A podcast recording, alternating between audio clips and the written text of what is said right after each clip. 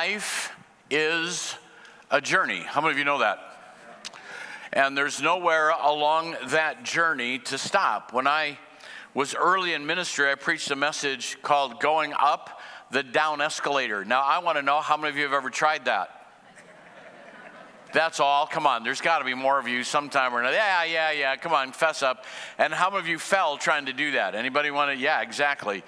But you know what happens on an escalator if you're trying to go up the down escalator and security doesn't escort you out? If you stop, you lose ground.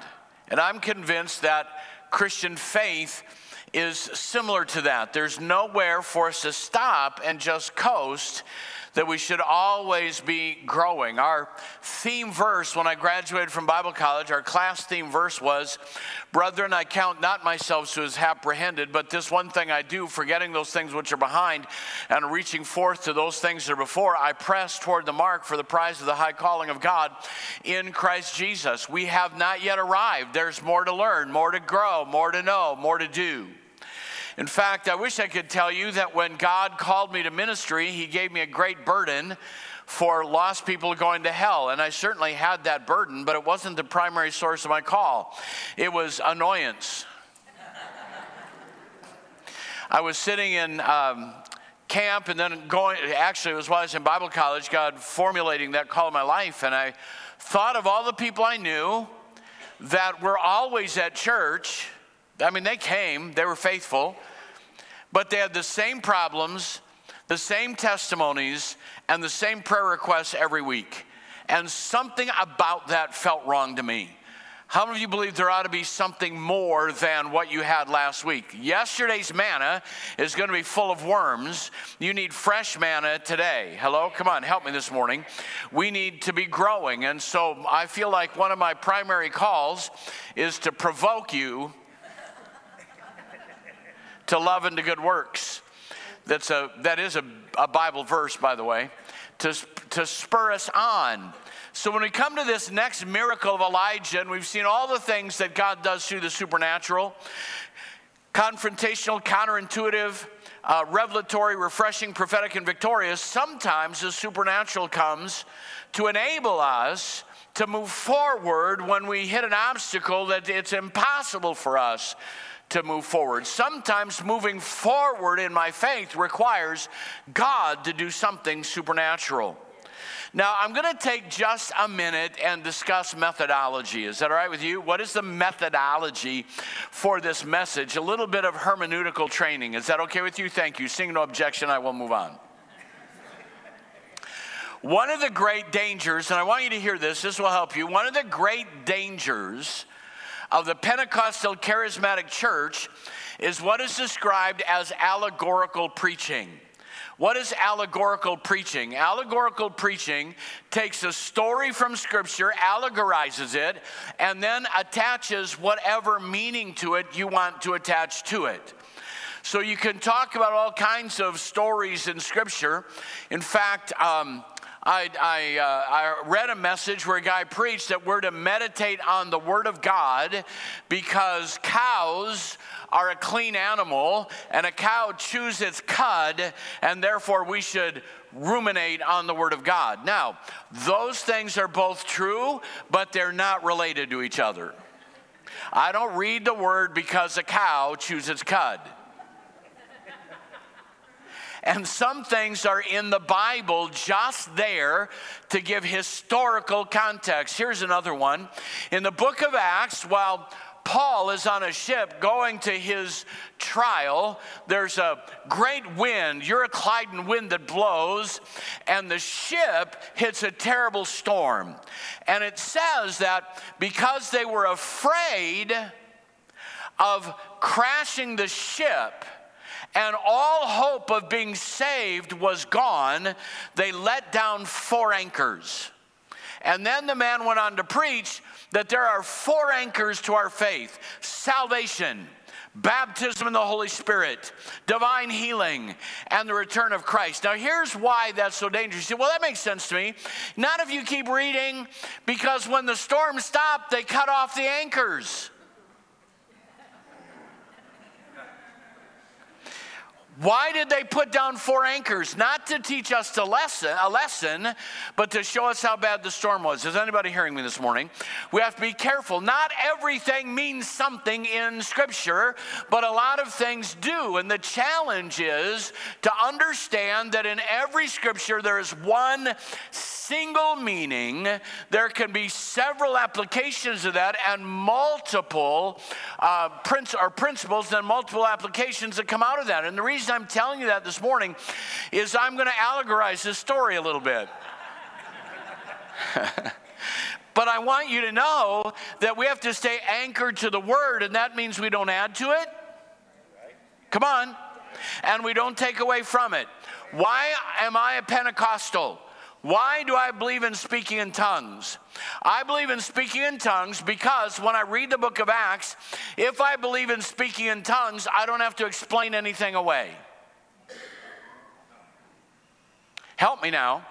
I'm not going to take anything away and I'm not going to add anything to it.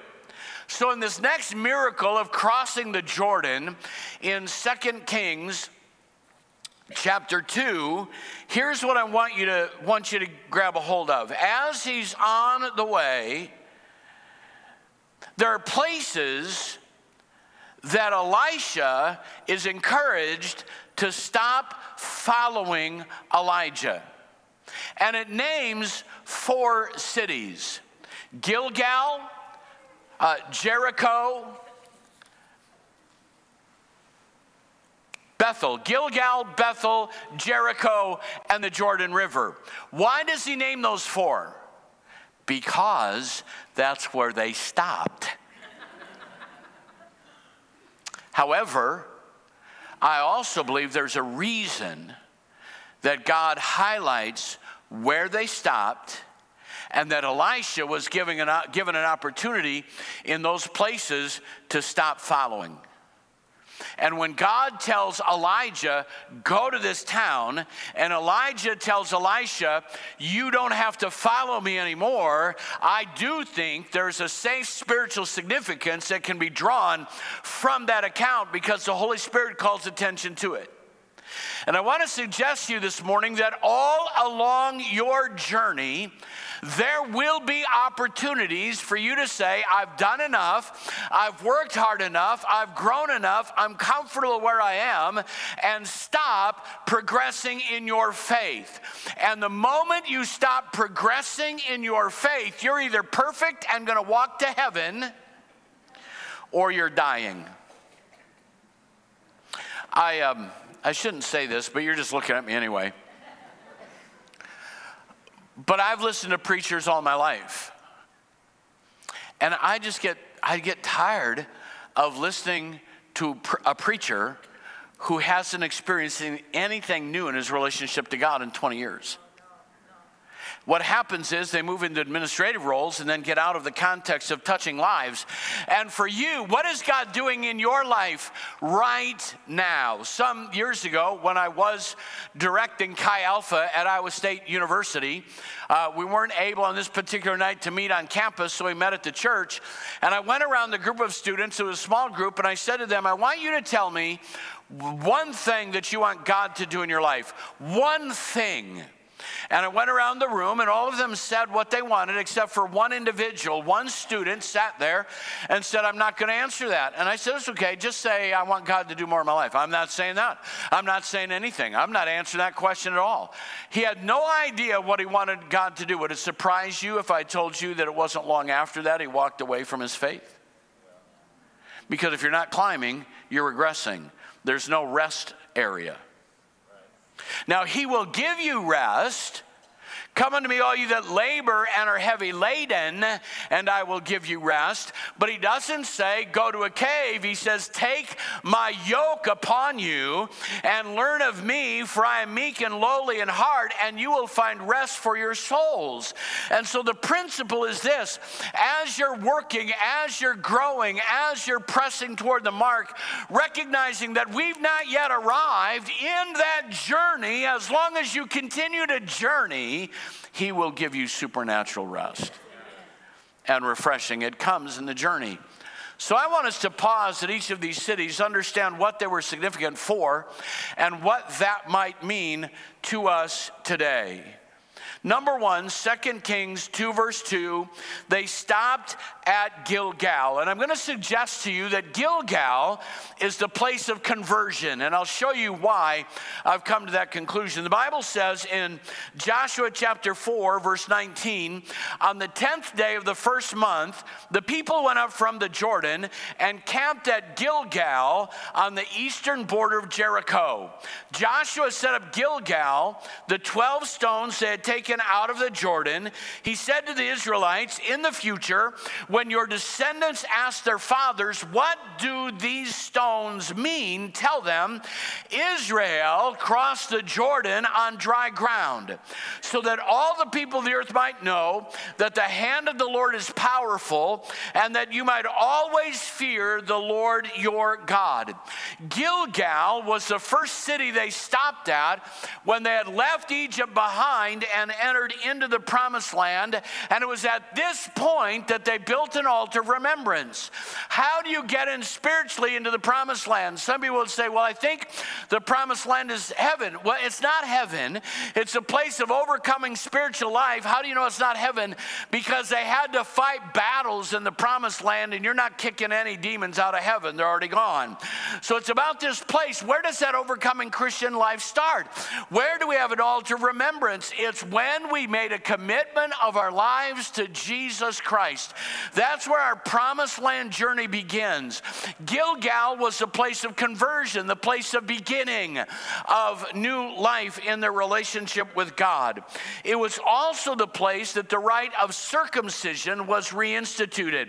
In Joshua 5, the Lord said to Joshua, Make flint knives and circumcise the Israelites again. And after the whole nation had been circumcised, they remained where they're in the camp until they were healed. Then this is what the Lord said to Joshua Today, listen, Today I've rolled away the reproach of Egypt from you. So the place has been called Gilgal to this day. The name Gilgal means a circle of stones and a rolling away. It's an altar where you make a commitment to go into the promised land, and the reproach of Egypt has been removed from you, and you've been sealed and signed as a child of God. What a wonderful place for us to be. In that place that we remember, how many of you do remember when you made a commitment of your life to Jesus? Let me see your hands. You remember that day. I wish I could tell you that I remember the day. I remember many days. I grew up in church in my early years, and anytime an evangelist preacher an altar call was given, they'd get one convert because I'd go to the altar and pray and pray and pray. I don't know. I think I got saved a thousand times. But I will tell you, there was one year at camp, this might help somebody. My first year at Boys and Girls Camp, they gave us cards, and we had to write down on the card what Jesus did for you that week. And you had to put something there. You couldn't go to camp and not have Jesus do something for you. And those were going back to the pastor. So I checked that I recommitted my life to Christ. And, that, and, I, and I gave some kind of testimony because it was kind of true. The next year, I came back to camp, boys and girls camp, the same card, the same marks. And they were Did you get saved? Did you recommit your life to Christ? Were you filled with the Spirit? Were you called to ministry? Because that's all God could do at camp. One of those four things. And I, and I looked at that. And I thought, well, I can't check. I'm just a kid. I can't check. I recommitted my life to Christ again. They're going to think I'm a yo yo. I had the false assumption someone's going to actually look at those cards. But it was at that moment, I got to tell you what happened in that moment. At that moment, as I looked at that card, here's what I had a revelation. From the commitment I made last year to camp this year, I have been sure of my salvation. I don't know where it stuck, but I do know where I build an altar of remembrance. Is there anyone in the house right now?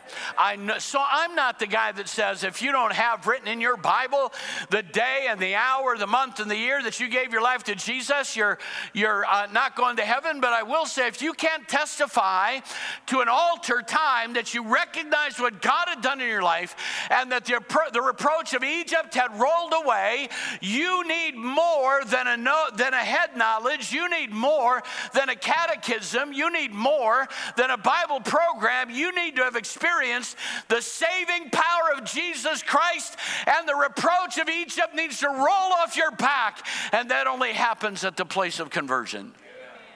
It is a wonderful place. They entered into the promised land and they recommitted themselves as the people of God, and the reproach of Egypt was rolled away. Why would God send Elijah when Elijah's told Elisha he's leaving shortly, he's going to be gone? Why would they go to Gilgal and Elijah would tell Elisha to just stay there? Because some people never move past their conversion experience. Well, I gave my life to Jesus when I was seven, and bless God, I haven't changed yet.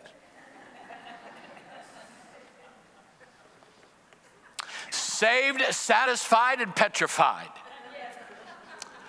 Part of the chosen, frozen. It's wonderful that you remember that conversion moment. If you don't remember it, you need to have one. Admit that you're a sinner, believe that Jesus died for you, and confess Him as your Lord, and you're in that place. Build an altar there. Remember that moment. But for the for the kingdom's sake, there ought to be something, don't you think, that's happened in your life from that moment until today? Some kind of growth that you've moved on. And Elijah said to Elisha, You can be comfortable here, sit here and enjoy Gilgal. Yeah, I'm a Christian. And that is not the will of God for any of you to camp out at Gilgal. Because hear me, if you camp out at Gilgal, you're going to miss the new anointing that God has for your life. You can't experience a newness in your relationship with God by camping out in the past. What has changed in your life from your altar Gilgal moment? Oh, I'm glad you're saved. I'm glad you know you're going to heaven. But in the kingdom, that isn't enough. You've got to be growing. You should know more about the Lord today than you knew last year. You should have more scripture memorized today than you had last year. You should have deeper experiences in God than you had last year. There ought to be something that you testify because it is not the will of God for you to camp out at the place of conversion, but for you to keep on going, to grow and move on from that place. Some stop at the beginning of their journey. Second, as they go along, oh, this is good stuff that's coming next. How many are okay with me so far? Yeah, keep going, Pastor. You haven't stepped on my toes yet. Oh, I'm coming for you. I'm coming for you. Because next they go to Bethel. And when they come to Bethel, he's given the same option. Look at verse 4. Elijah said to him, Stay here, Elisha, Gilgal. The Lord has sent me. I'm sorry, that's to Jericho. The Lord has sent me to Bethel. That's the next place. So they went down to Bethel in verse 2. They go back to the place of Bethel. What is Bethel? The name Bethel means house of God house of God. The Bible tells us in Genesis chapter 12 that the Lord appeared to Abram and said, To your offspring I will give this land. So he built an altar there to the Lord who had appeared to him. From there he went on toward the hills east of Bethel, pitched his tent with Bethel on the west and Ai on the east. He built an altar to the Lord and called on the name of the Lord. From Abraham's day till later on and through the Old Testament, Bethel becomes the house of God, the place where people meet God. Now we fast forward a little bit and we understand the journey of Jacob. And Jacob is quite a study in himself in altar experiences that Jacob moves from being the deceiver to being Israel prince with God. And part of his journey was to also experience God at Bethel. Jacob left Beersheba, set out for Haran. When he reached a certain place, he stopped for the night because the sun was set.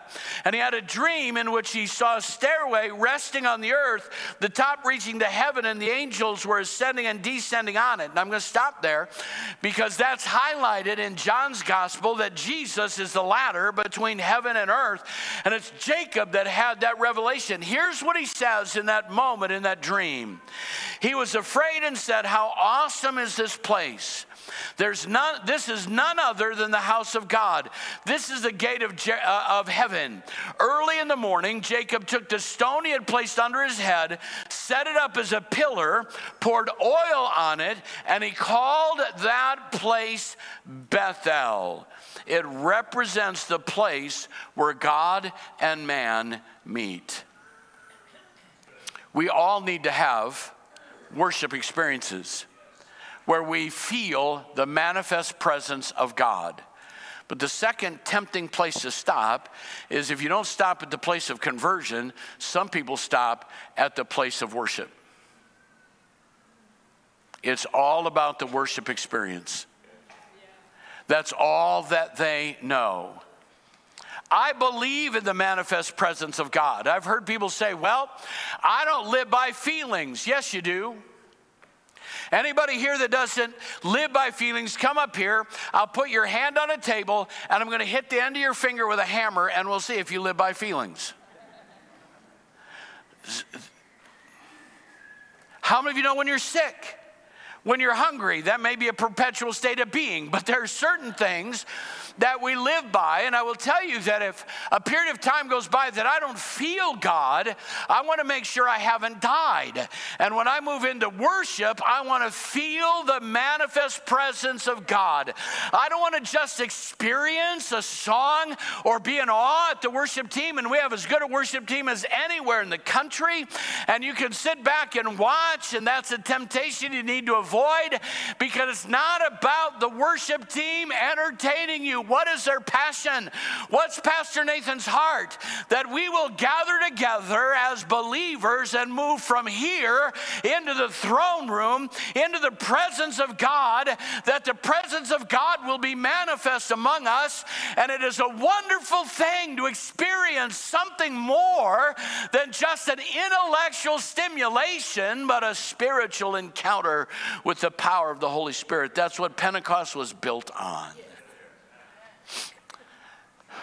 We sing the, we became guilty for a while in Pentecost of singing the same old songs the same old way that we weren't even listening to it. I was alive, Pastor Tim, during the charismatic renewal. And I remember being frustrated that the Lutherans and the Catholics and the Methodists were all starting to speak in tongues. And I remember praying, I actually said this as a young man, I was very young then. And I remember praying, I was frustrated. I said, God, what are you doing? That's, that's our story. That's our message. We're to be telling that. And I heard him say, and you haven't. And anytime my people stop, I will find another people who will go. And I never complained after that, I made a determination that I want to walk in the manifest presence of God. Is anyone hearing me now? When we gather in corporate worship, it's not enough for me to sing a song or be moved by the music. And by the way, as you think about all that's happening, you need to read the great hymn book of the Bible, the book of Psalms, that says you can prophesy with words, you can also prophesy with instruments without lyrics, that there's something supernatural that God does. Look what they did when they went into battle, they began to sing. What did they do when they dedicated the temple, there are always times of singing and lifting their voice and glorifying God. And the scripture is true that God will inhabit the praises of Israel. When the people of God gather together, who I'm telling you, God will move in the house. And we need that. Come on, is there anybody here this morning? We need the manifest presence of God among the people of God, or we're no more than a religious club. But some people camp out there. You live like the devil Monday, Tuesday, Wednesday, Thursday, and Friday, Saturday, and come to church on Sunday and hope to experience the manifest presence of God. Come on. Well, I know I'm, I know I'm okay because Sunday I felt his presence. I was at Bethel. God was there and justify themselves because they sensed something. Well, you are hardwired by God to spiritually sense him when he moves, but it isn't the will of God that you camp out at Bethel. And what's the what is the best indication that you've camped out at Bethel? I'm scared. It's when you start to fight about worship. That isn't worship. It's not the way we do it. Now, hear me. It's not about how you do it, it's about how He manifests His presence. And we can get so used to what we, and it doesn't matter if they're choruses. I'm convinced that people will fight for the music they were listening to when they were at Gilgal the music that they were experiencing when they made a commitment to Christ. And uh, young adults and, and students that are in the room right now, I want to talk to you. You can look at my generation and say, why won't they move forward? Listen, you are looking at who you will become. A day will come that they'll be doing something weird, you know, with, with bending sound and a Star Trek musical device, and you'll say, That's not worship. Why? It was worship when we sang. You camped out at Bethel because God has, come on, a fresh word and a fresh revelation and a fresh manifestation for every generation. And God will never let his manna become stale and wormy. Worship is not where we camp out. This isn't all there is. This is is it vital? Absolutely. Gilgal is vital. Bethel is vital. The manifest presence of God is vital. But don't camp out there and make that the God of your life. It's an avenue whereby we experience God. You can stay here, Elisha, if you want. Stay here at Bethel. This is where God shows up. Just stay here. I don't know why I'm doing this.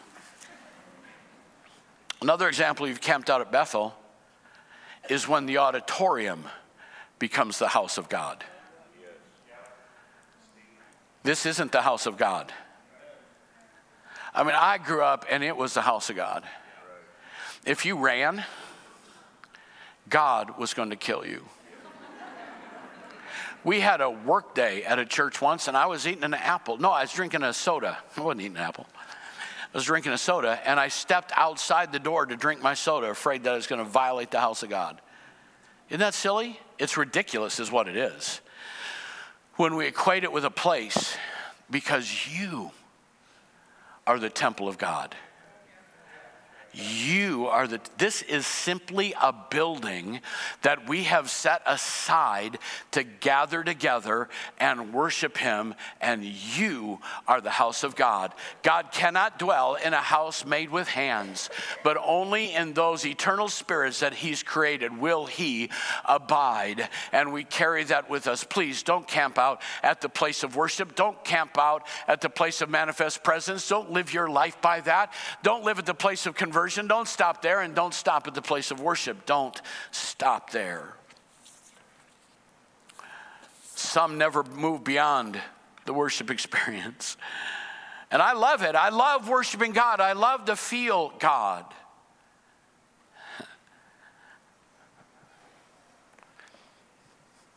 But if the only time you open your Bible is when you walk in here, you've camped out in the place of worship. If the only place you sing is when you come in here, you've camped out in the place of worship.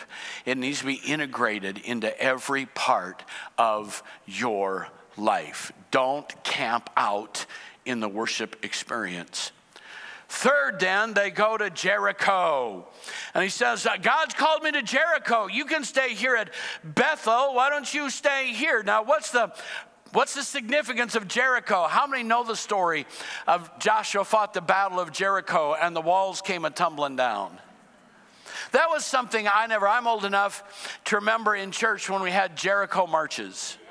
Anybody ever do a Jericho march?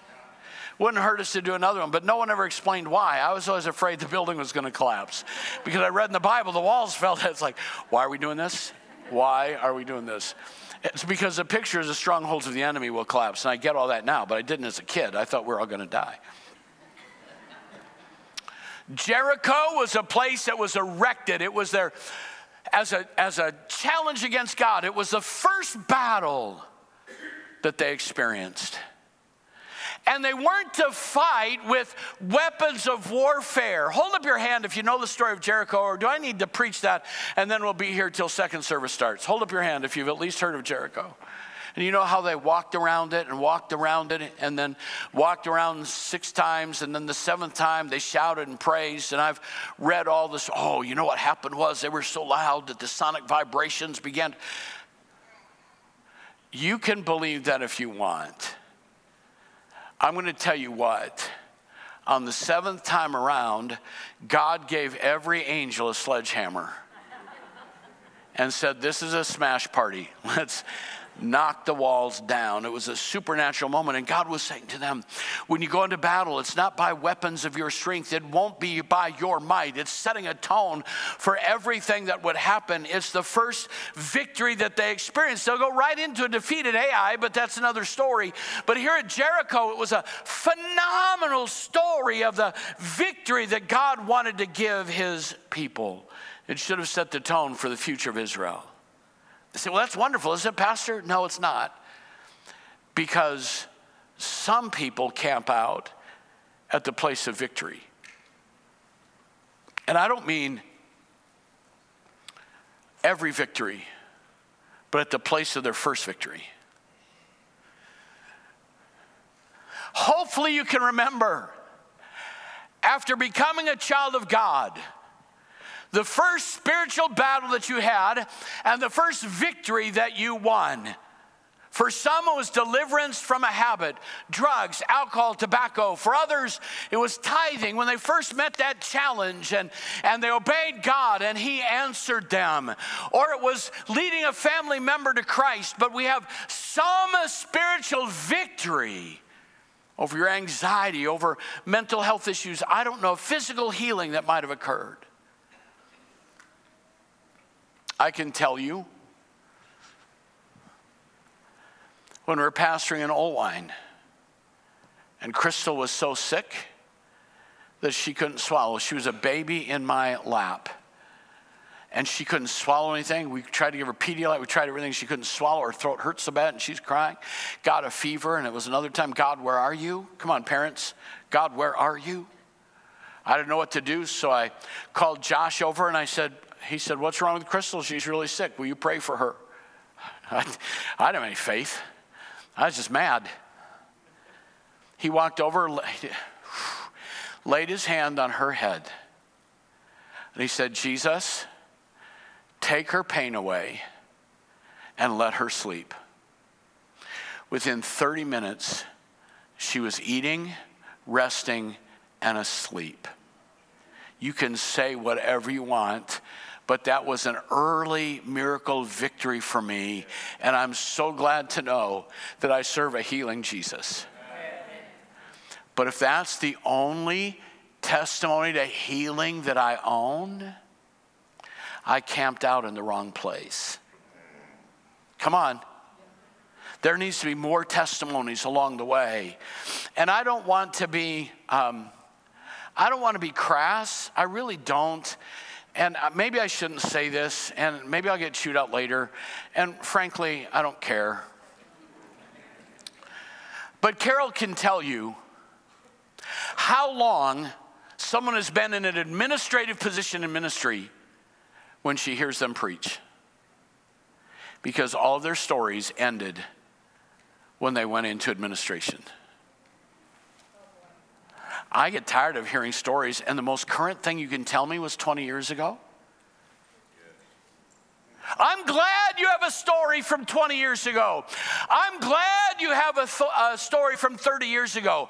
And I'm glad for pastors that are in administrative roles that break that mode, that bust through that, and are determined to lead people in righteousness and godliness. I was preaching a meeting, and Pastor Don Miller, superintendent from Southern Missouri, was there, and I listened to him talk about how much they needed an outpouring, and they were going to pray across the state.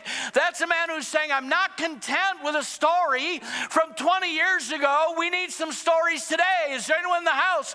We need a story to tell now that's current, that's fresh. What did Jesus do for you yesterday? Don't camp out in yesterday's place of victory. Don't camp out there.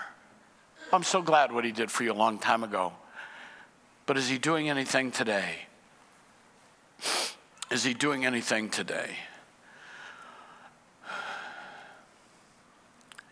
I remember when, for my generation,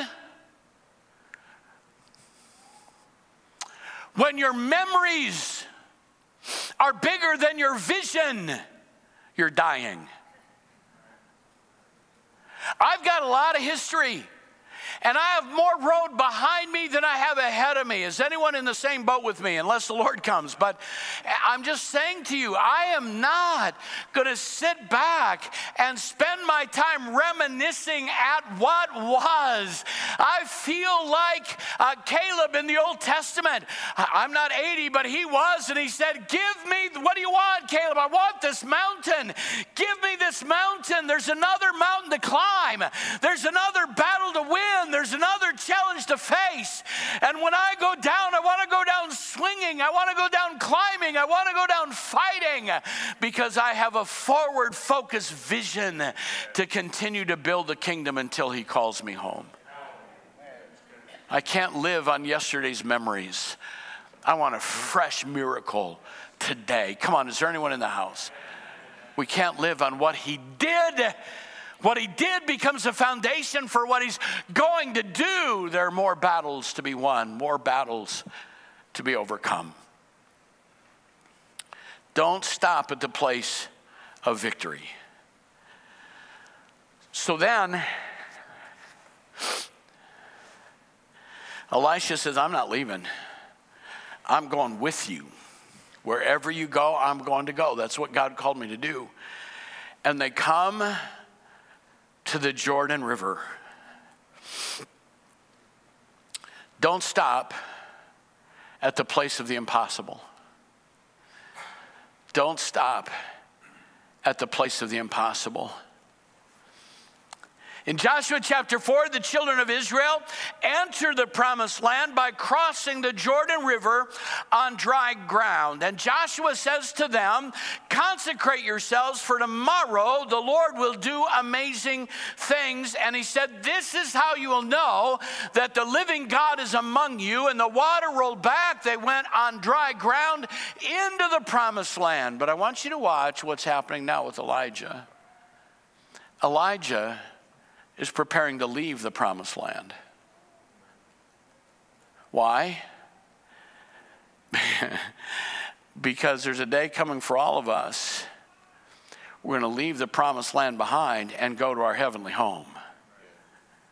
And I'm convinced that Elisha needs to get on the other side of the river to make a decision on whether he's going back with a new anointing back into the land of promise.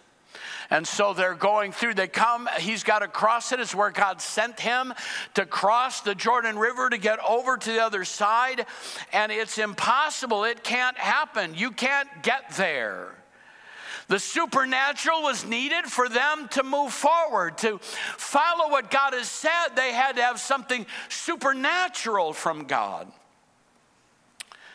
There are places you'll face where there seems to be no way through.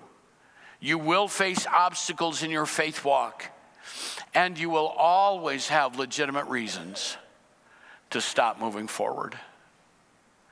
But you don't know how hard it is. You don't know the price I've had to pay. You don't know what that's going to cost me. That's just too big a price. I've experienced enough, and I'm going to sit down right here. Where do we see that happen? We see that happen a lot with missionaries. Not stopping, but an impossible. Do you know that the average budget, I don't know what it is now, I'm a little bit out of touch, I haven't asked for a while, but I know that many of our missionaries have to raise $12,000 a month just to get to the field with a $100,000 cash budget to get there. That is a lot of money coming from donors. And some don't make it because it's impossible in the time that we live. Are you kidding? Are you aware of the economy? Do you have any idea what's happening to gas prices? I'm about to get a horse. The Amish have something going for them. It's just too hard. And I've thought about and listened to the discussion. Now, watch. Maybe we should change the system so that everybody gives to a central pot, and then missionaries are just given a budget so they can get to the field. But the truth is, if you can't cross the Jordan of raising a budget, you're not going to be able to cross the other Jordans you'll face on the foreign field. If you cut a caterpillar out of its cocoon and stop the struggle, it will die. Don't tell me it's impossible. Don't tell me you can't move on. As long as God is alive and you're alive, there's still a chance for a miracle, there's still a chance for an opportunity. And missionaries demonstrate it over and over and over again. Well, that's just too much. What about churches that need to expand ministries? We can't afford it. God's calling me to tithe. I can't afford it. I need to stop these habits, but I can't break them. I can't stop them. Uh, it's impossible. I can't get through. There's people that are standing in my way. Don't be a whiner or a crier when you get to the Jordan. If God said cross the Jordan, then kick the water, step in. God will roll it back. He will make a way where there seems to be no way. Because in the book of Revelation it says that He will open a door that no man can can shut. He will shut doors that no man can open. And if God has set you, don't sit down and say, well, it's just too hard. Don't be a sissy. It's a Greek word. I'm Sure, there is one. I'll find it by next Sunday. The impossible. It'd have been easy to say, well, God must not have been in this. It's going to cost too much it's going to cost too much. Here's what I know if God's in it, that's all I need to know. He'll bring it to pass. but I like to be I like to be in control of my destiny. I want to know I'm the guy. It startled me. I didn't see you move. Welcome. I didn't. I start looking for a gas station when I get half a tank down. My wife looks for a gas station when it's running on fumes. Not quite, but we live in a different world. So I take care of my truck, and she takes care of her vehicle, and we don't talk about it. I want to know that I have enough to get there with some left over. But there's some times when God will take you. I could tell you stories I don't have time to where God made it clear you're going to have to trust me. And I drew a line to the edge of the table. I don't know what's going to happen when I get to the edge, but I know He's going to do something and He's going to take me clear to the edge. And if I fall off, He'll catch me or He'll do a miracle there. Something will happen because I'm not letting the Jordan River stop me from my calling, from my destiny, from a fresh touch from heaven. It sometimes will take the supernatural for you to break through the obstacle that's in the way of a fresh anointing from God. So, where have you stopped? Are you sitting at the place of conversion? Happy that you got saved? Have you stopped at the place of worship? I just love experiencing his touch. Do you only have a testimony of a victory from 20 years ago? Or are you facing an impossible situation and you've given up? I don't care where you're camped out, but it's time to pack the camping gear. It's time to start marching again. It's time to start moving forward again. People get stuck. I mean, me, one of the biggest impossible places people get stuck is that bitterness. Somebody hurt their feelings, somebody wounded them, someone made them mad, and they're just sitting there sulking. Well, you will rot there. I had someone tell me this week, said, I, about himself, said, I will cut off my nose to spite my face. you don't have to live there. Are you hearing what I'm saying? I'm just asking, where are you stuck? Because wherever you are, God wants you to move from conversion to worship. He wants you to move from worship to victory. And He wants you to move from victory to the impossible. And there's a whole new anointing that God has for your life. With heads bowed and eyes closed, I just think this ought to be a moment that we decide we're going to walk again, we're going to march again, we're going to grow again, we're going to challenge new roads again. And this morning, if you're in a spot where you'd say, Pastor, I'm stuck, God put his finger on my heart, and I've just stopped, and I want to get back in the march again. With no one looking around, if that's you, would you just acknowledge that to God this morning? Make this a, a morning that we're making a decision. Yes, thank you, thank you, yes, thank you, yes, yes. Hold your hand up in the balcony. talking to you in the in the chapel. If you're watching online, just hold your yes, thank you, yes, yes. Hold your hand up we're going to start marching again because there is no place for us to stop. No place to stop. As you're listening to the Spirit right now, I remember a Dear Abby question I read years ago. This lady was 60 years old and she wanted to go back to school and get her degree. And she said, Abby, if I go back to school, I'll be 64 when I get the degree in four years. And Abby said, If you don't go back to school, how old will you be in four years? You'll still be 64. What are you going to do with what's in front of you?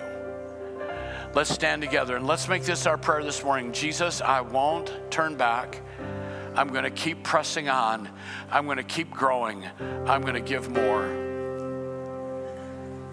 I, am trying to end really, but I feel like I want you to hear this. If you've been a faithful tither for a long time, but you haven't given to missions, it's time to grow and start giving to missions.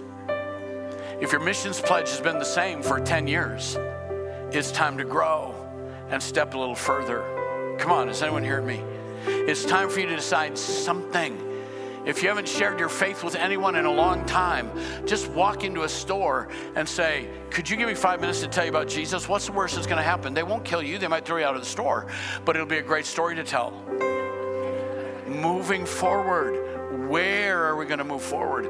I've never brought anyone to church, but next Sunday I'm going to bring someone and take them to lunch. I'm going to move forward. Is anyone hearing me this morning? That we would move forward in an area of our life. Just lift your hands now, worship Him, and ask Jesus to show you where you can move forward in your relationship to Him. Spirits are rushing wind, fire of God, fall within. Holy Ghost, breathe on us, we pray.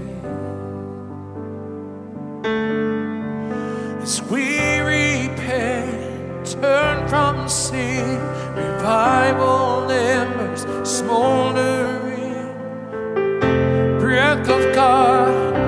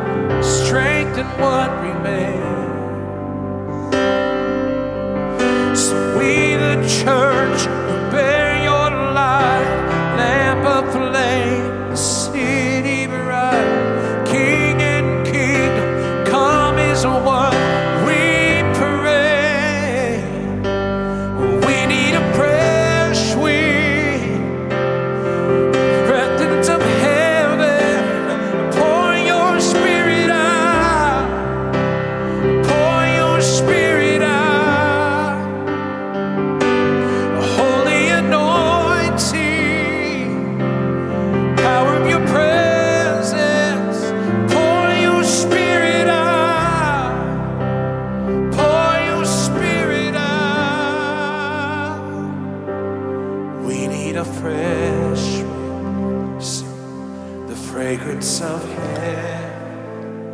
Pour your spirit out. I feel like God's prompting me right now to challenge you a step further. I know that it's easy for us to come in and leave the same.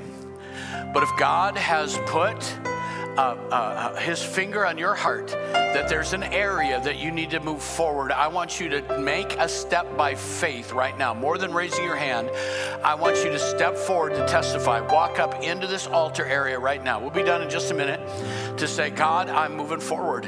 Whatever that area is, you're going to bring that with you. Whatever that is, I'm going to move forward. That's it. Just want you to come right now. And by faith, you're saying, I'm moving forward. And God touched my heart. There's an area where I'm going to move forward in my relationship with Jesus. I'm going to move forward with the cause. There's some others of you that need to come. He's talking to you right now. I want you to step out. I want you to come. I want you to come. And He's got something new and fresh for you. We're not going to camp out. We're going to move forward.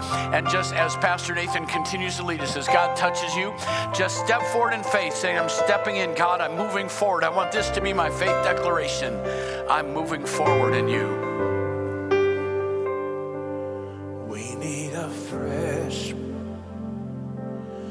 Fragrance of heaven. Pour your spirit out.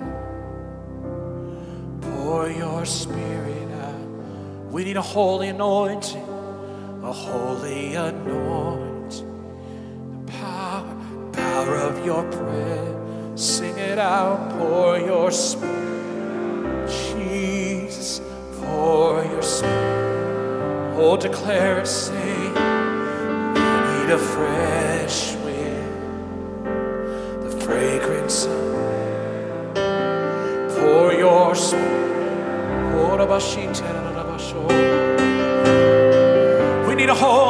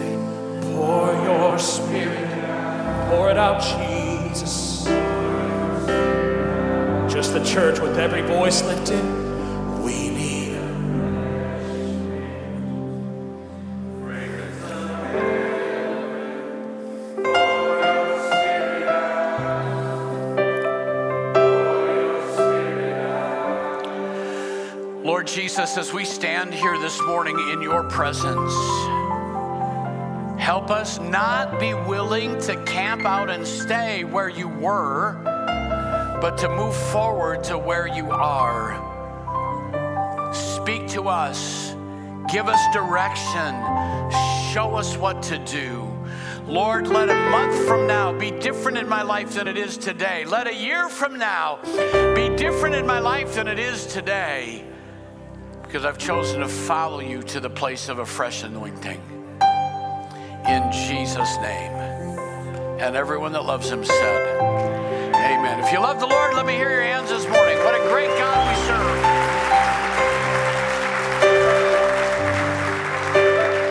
Last thing I'm going to say if you've never spoken in tongues, I dare you to find somewhere this afternoon to just say, God, I'm talking in tongues right now.